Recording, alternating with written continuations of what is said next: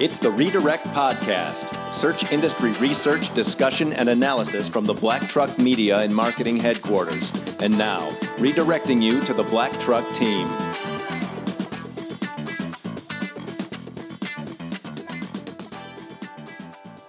Welcome to episode fifty-six of The Redirect Podcast. It's Friday, September seventh, twenty eighteen.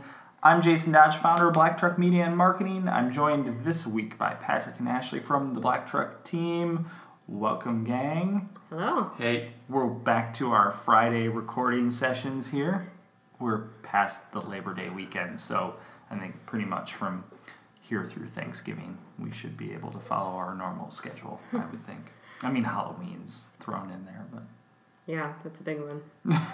All right, so I, I guess to kind of catch catch up in, in terms of any big like industry rumblings or something. So Chrome turned ten um, this week. So so did DuckDuckGo. I, yeah, oh, I was almost going to talk man. about that. Me too. Who has Me more too. market share? hmm. DuckDuckGo had zero point three eight percent market share. I think I read mm-hmm.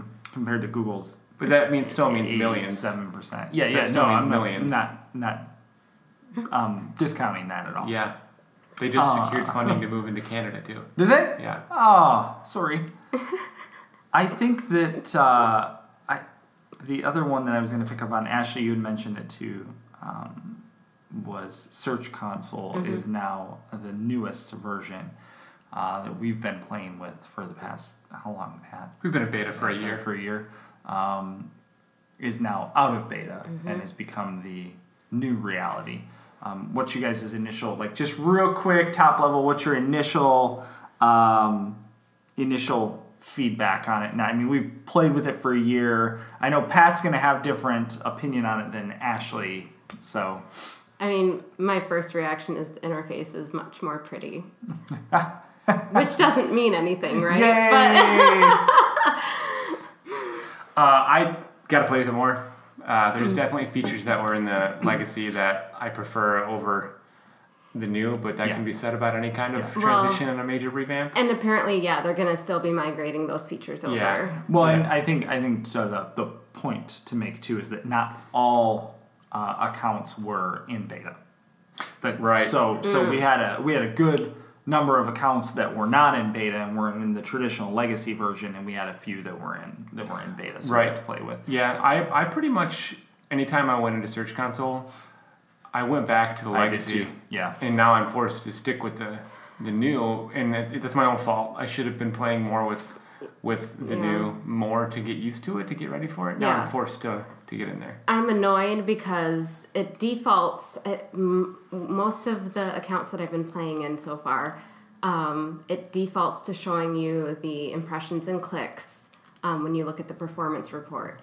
Uh, if you add click-through rate and um, ranking position, the display, even on our big monitors, the dis- like... It's you're stuck within now. this frame mm, in mm-hmm, mm-hmm. on the screen, mm-hmm. and yeah. so you have to scroll over. It's not user friendly in that way. Anyway. Well, I will tell you that the new keyword uh, I keep wanting to call it Keyword Explorer. That's Moz's tool.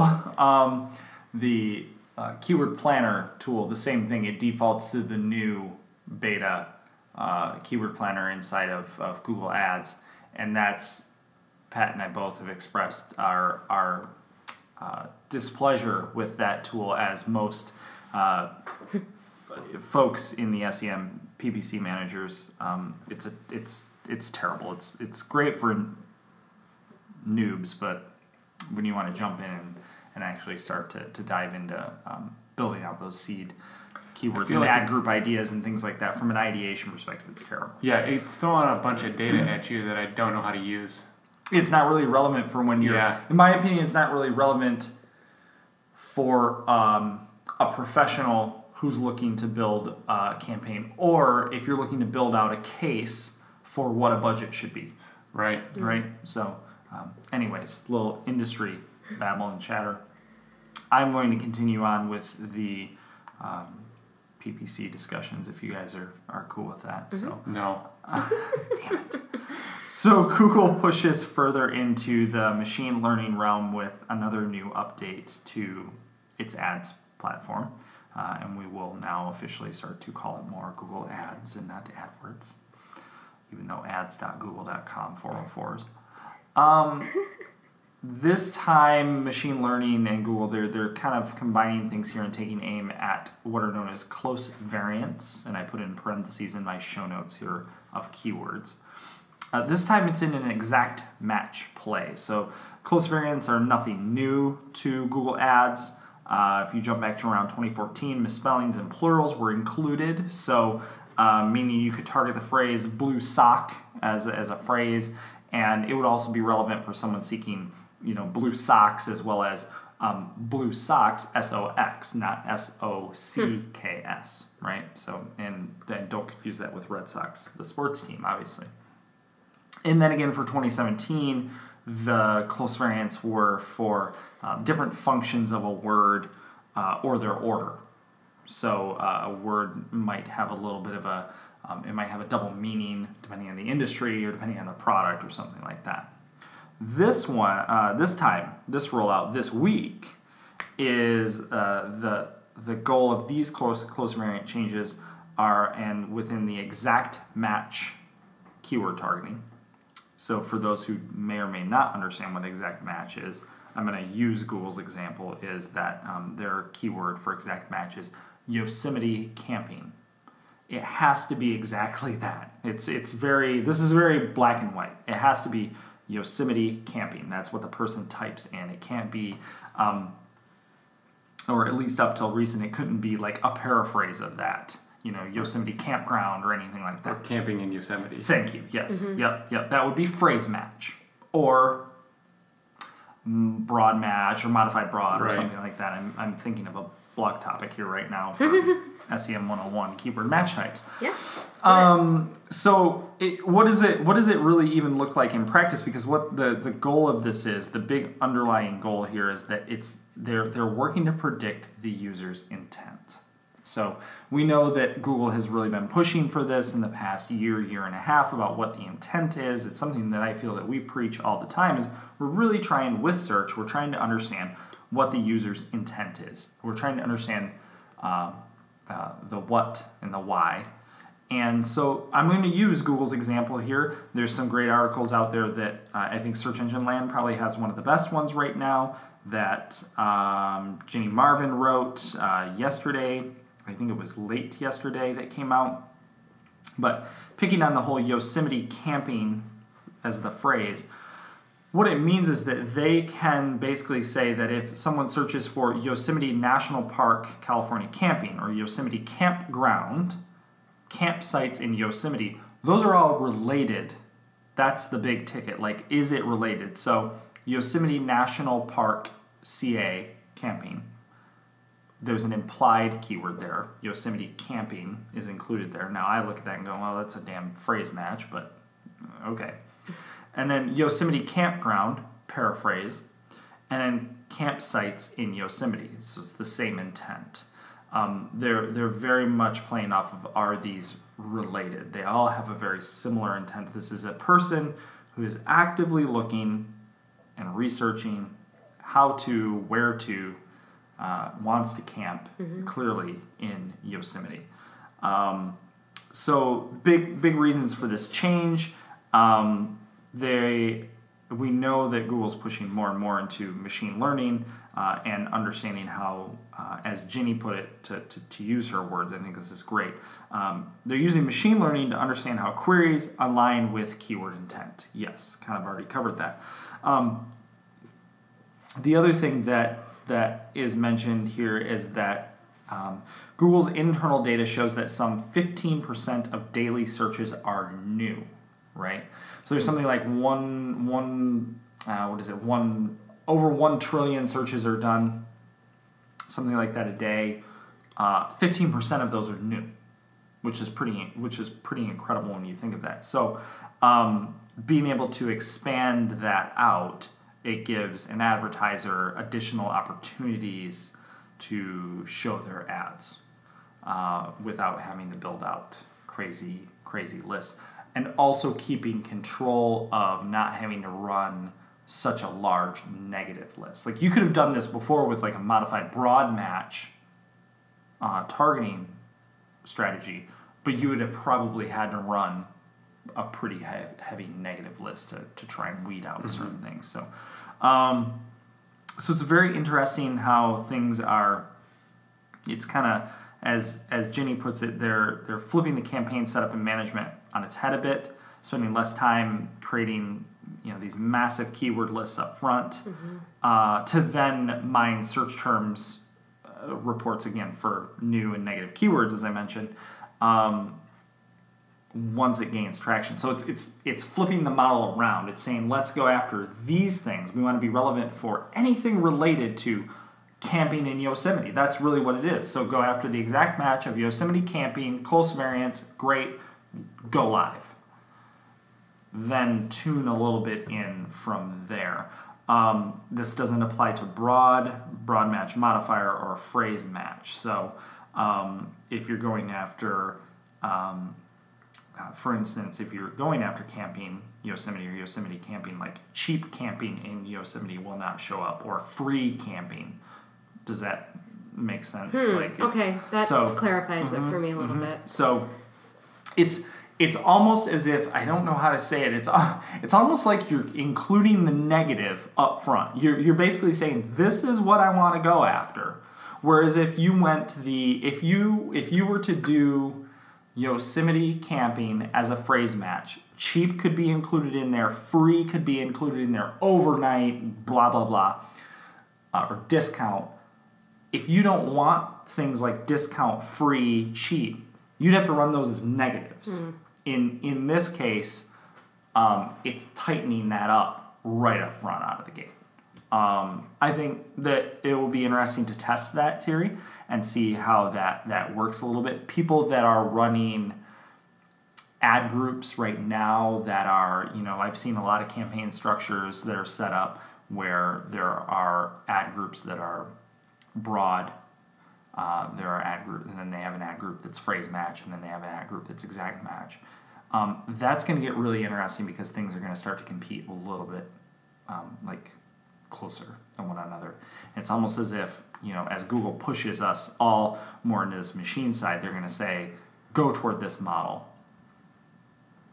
And uh, I'm not going to say shut the other ones down because I think there's still a a bunch of opportunity there. But hmm. So it's going to be interesting to see. Um, uh, they're saying that the change is going to roll out for English keywords um, through October, uh, and they'll come to other languages uh, to come. So um, you're going to want to pay pretty close attention to your search term reports, uh, where your exact match keywords are before and after the rollout, um, and watch your negatives, because you might want to add Uh, negatives, remove negatives, uh, or add in new new uh, new keywords. So, um, and then certainly Ginny makes a really great closing segment uh, point here in her segment, is that if you're running scripts, you're gonna want to watch um, those two pretty closely. So enough geek out on hmm.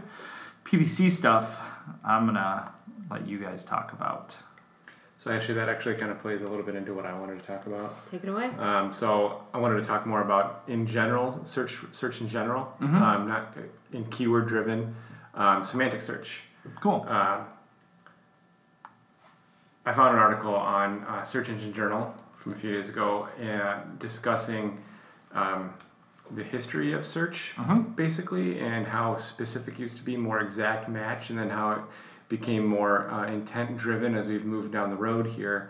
And something that I've really been trying to focus on lately and not losing sleep over is finding that magic keyword in a subject um, that has lots of variation to it.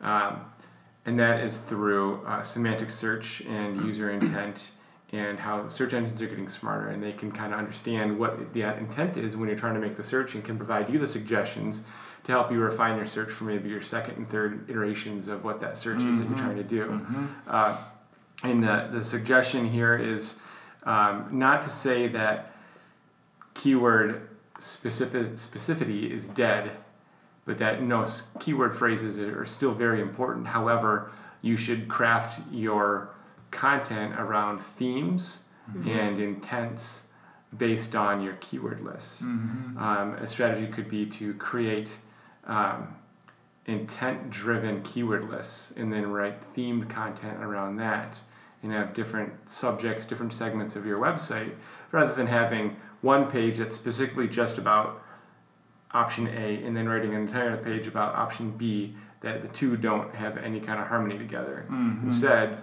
have your site kind of all be harmonious together, and then it, it within the subject of your content, roll it all together to have it themed together. Um, it's still saying that there's lots of other, all, all the technical S E O is still really important with um, semantic-based search. Uh, you know, the things such as um, you know, keywords, obviously, link building, structured data, errors, fixing the errors, site speed, optimize your site structure, or U X. Uh, U X is a big one in my eyes as far as um, how your content is driven and how users influence or react with your, your content. And for me, I've been always trying to focus on content and keyword usage on a human level. And mm-hmm. a human level is is huge on what's happening with voice search. And you guys have heard me saying for a year now, since we started this podcast, is that if you have good, clean, human-driven content that's with human-based keywords and phrasing, you don't have to do anything special for your, your voice search optimization mm, yeah. because it's already voice search. Yeah, if you're writing there, like a human. Sure. It's there. It's built in. And so as as the algorithms and um, mobile-based indexing is moving towards doing things in this human format, if you can write your content to be topic-driven, focused around certain subjects and keyword phrases that have lots of variations in tenses and, and uses, it's all going to rise to the top. Uh, you know, we, we've talked here um, lots of times about the differences, for example, in saying near me versus in city X. You're going to get different results depending on where you're located and what it is you're searching for and mm-hmm. how you're searching for. If if in city X is far away or you happen to be in that city versus a near me, you know, you're going to get different results. Um, and that's all part of the uh, the semantic search elements that are out there that you have to write like a user in an intelligent, authoritative way. Well, and it, it goes back to... Um It's it's really fascinating, and it's what's even fascinating more is that because I don't think you're what you're talking about is probably I, I think for for us here it's almost and, and you mentioned it before we hit record, it's almost like rehashing things that we already know. Mm-hmm. But that's no different than going to a conference and listening to somebody on stage going, ah, all right, cool, I'm thinking about this right. Mm-hmm. But it's also it's also cause for concern a little bit too to go here we are in twenty eighteen and we're going uh, wait we need to do what, because you know the the concept of semantics in search um, you know Google's knowledge graph goes back to, to twenty twelve. I had to dig up real quick when you were thinking about that because or when you were talking because I immediately thought about that. So back May sixteenth, twenty twelve, introducing the knowledge graph. Things, not strings. So they're very focused on gaining a better understanding about what the the next user will want or what the user wants next. So it helps us understand more completely what those searches mean um, to to kind of more fulfill and not disappoint mm-hmm. uh, with those. With uh, to your point, I, I think Pat, just a one on one keyword search or something like that. Right. Mm-hmm. Yeah, not to mention the authority that you can build on a page where it, rather than having two separate pages on r- related topics that are fo- focused on different keywords, as you mentioned before, if they're related and there are other relevant topics that they can all be discussed on the same page, mm-hmm.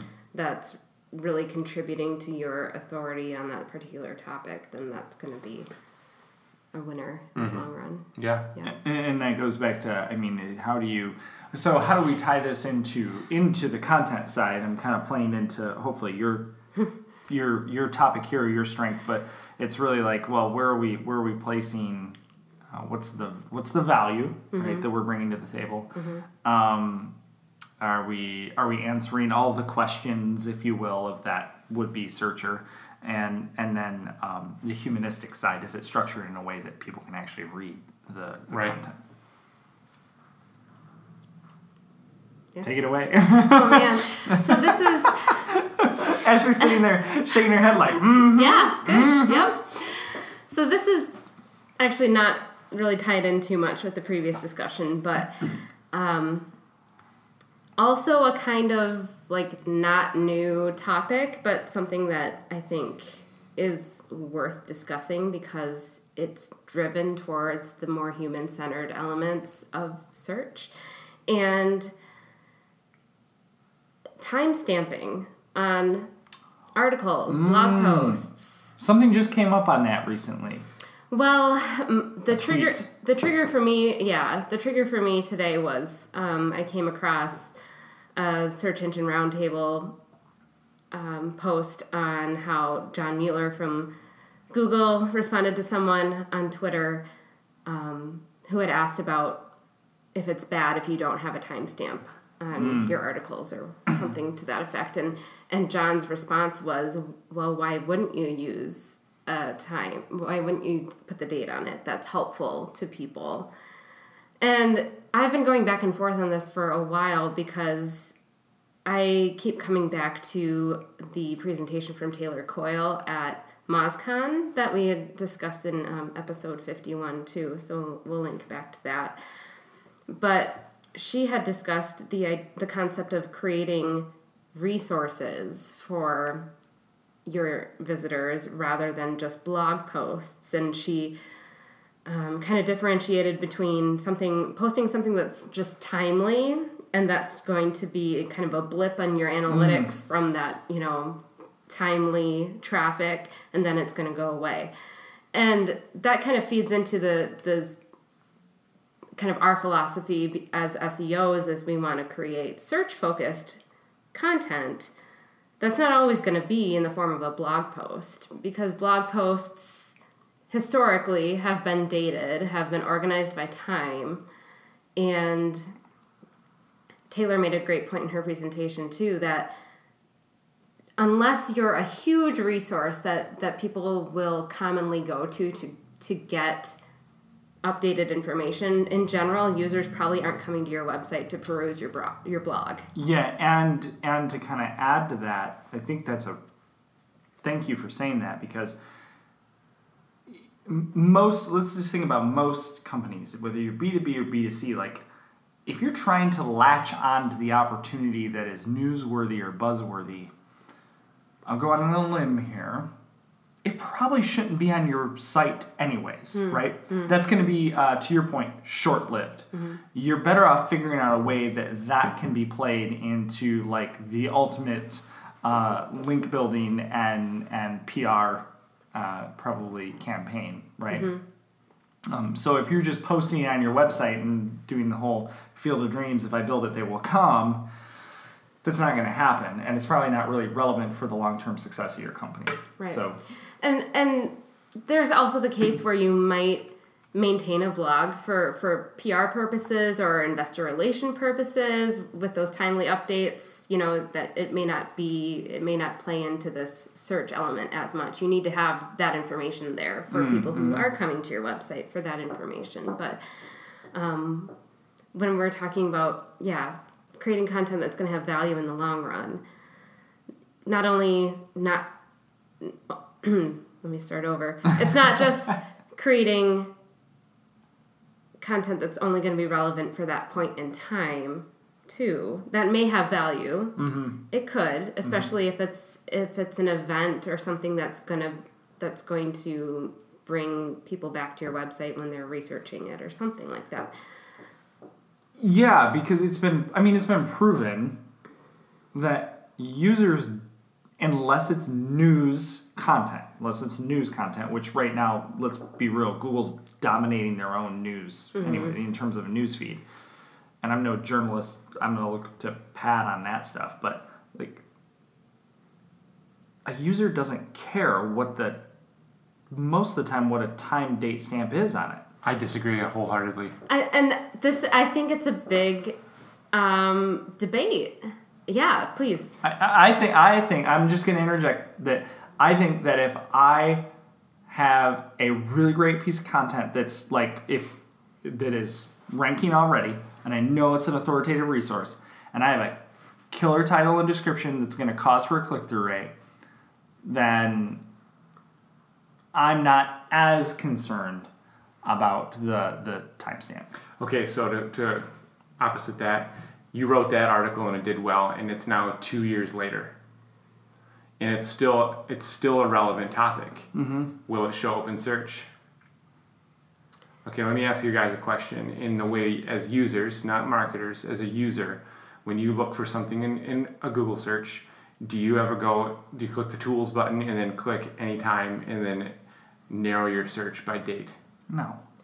Very rarely. Really? Mm-hmm. Ain't got time for that. It, it's, it dude, depends. It's, it's it two depends. Clicks. It's right on the screen. It's it's right there. I do it, I'd say ten, no, eight and a half out of ten searches I do it by search. So by the date. reason the hmm. reason I don't is is basically exactly to your point, not to get into a huge debate over, but exactly to your point, is that if it's a relevant source, like a really good source, which means which means what?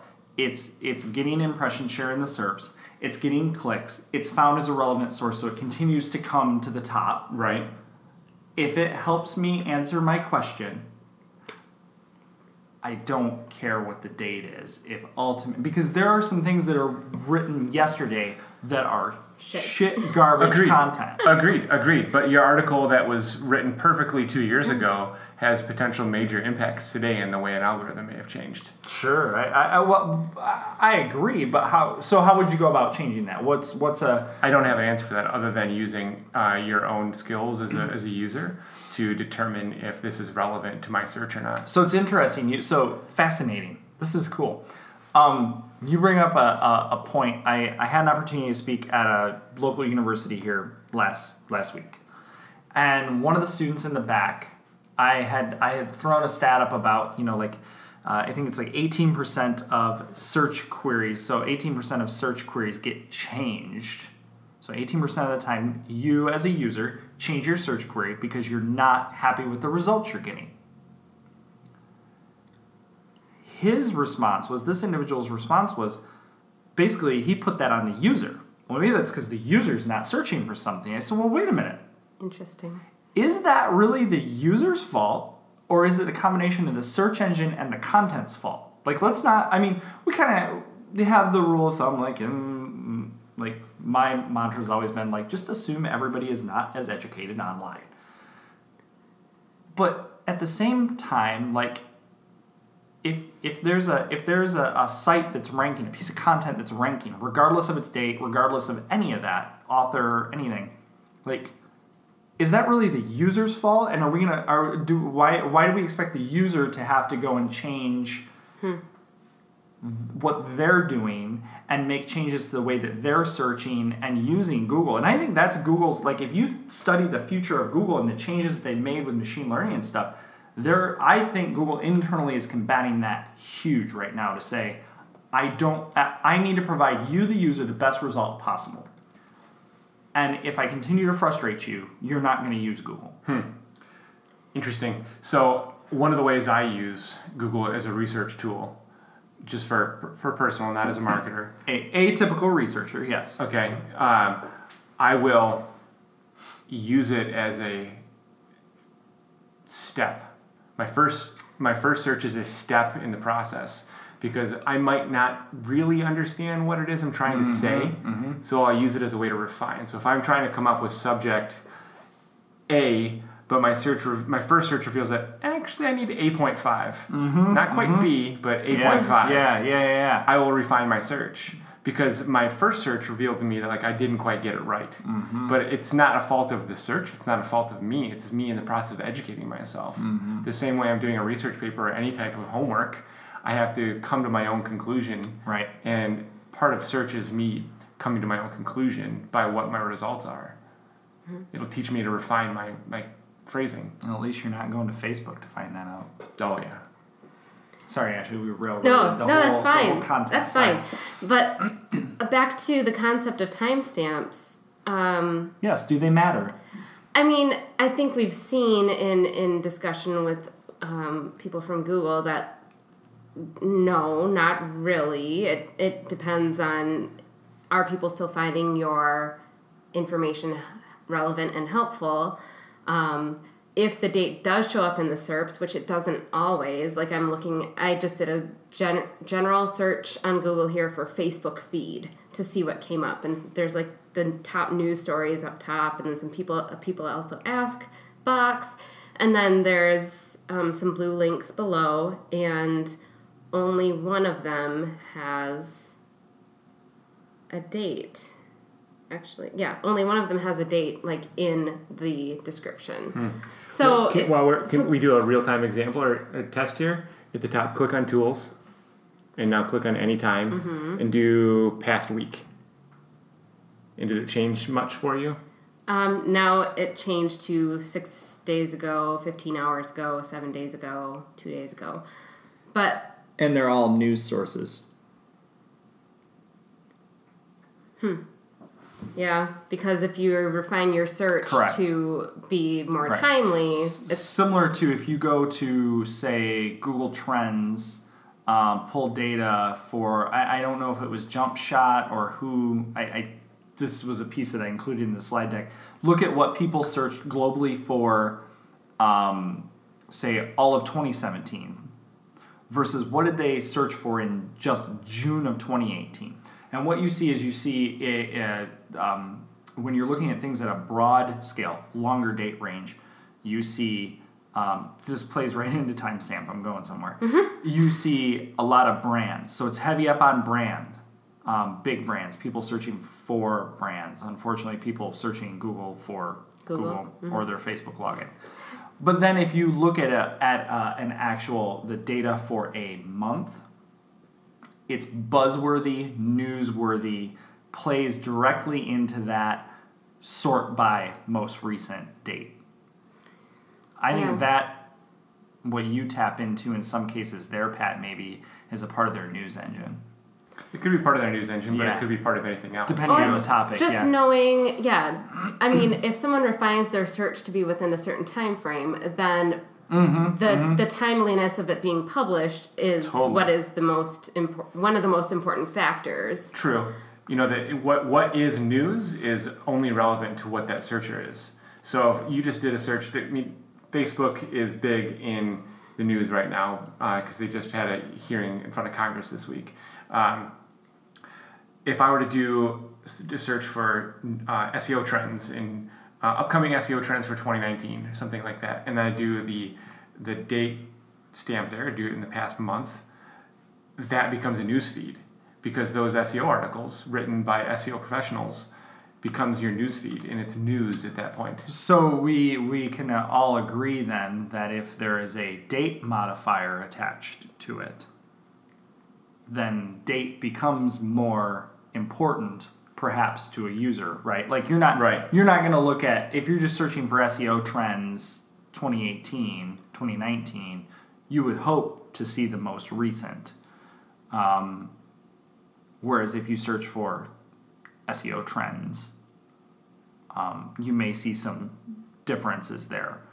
Um, so I think anytime you have just like a geo modifier, things are going to be tailored toward that. Um, So what was the what's what's your what's your take on it? Well, in, inconclusive at this time, but it's just it's something that's been rolling around in my head because I work with a lot of our clients on content strategy, and um, you know, for some clients, we're thinking about how we might restructure their website to make it more user friendly, and.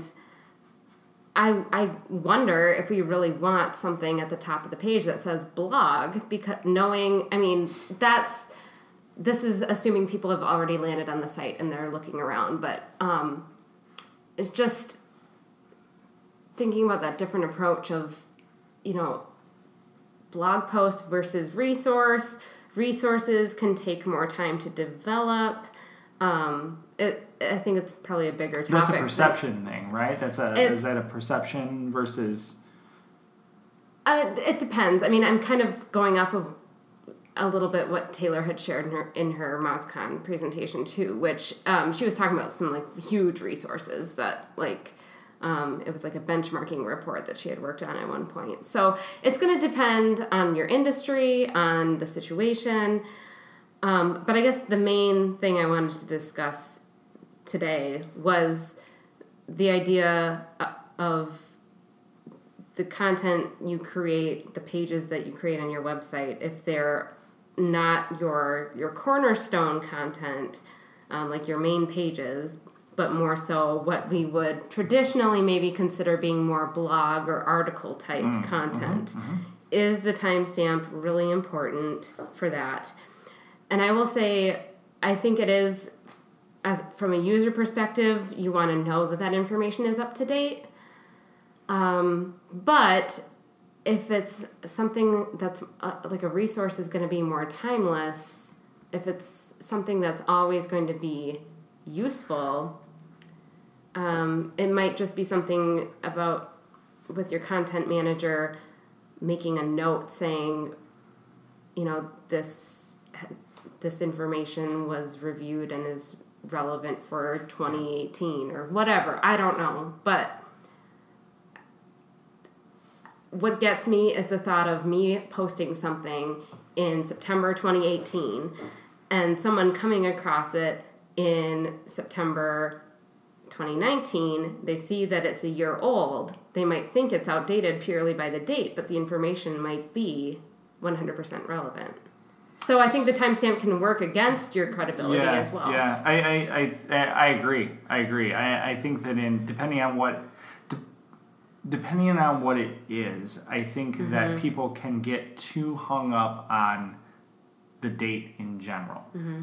Meaning, if you're just if if you look at the bulk of the search queries that are done, absolutely, if it has anything to do with like a, a sports score, a stock trade, um, something, all of those things are what I border along the line of news buzz, or just call it buzzworthy. Like there's a there's a topic of interest. You're looking at it from that perspective. Date, I think, would be important. Mm-hmm. To Pat's point, like seeing what's the most current. But if you're just like looking how to saw a piece of walnut in half safely, if it gives you the steps, like, do you really care if it was published yesterday or three years ago? I, I don't think that matters. And it, it, it's also an element we haven't really discussed here. The, you're, we're talking about a, a, a visual date and timestamp that a user can see. Yes. There's a date and timestamp embedded in everything that Google reads. So regardless, when you do, if, if there is a search, that is an element. And if you do a search that ha- is um, timeline related, even if you don't have a timestamp on it, Google still reads that timestamp mm-hmm. and will mm-hmm. have it on there. So the I would be curious in, in if in that conversation if it was geared more toward a timestamp in general per what Pat was just saying, hmm. or is it more like time timestamp? What we know is timestamp that says oh uh, uh, September seventh, twenty eighteen. Was that yeah fair right? So the question was, will it affect my article if I publish without using a date? Hmm.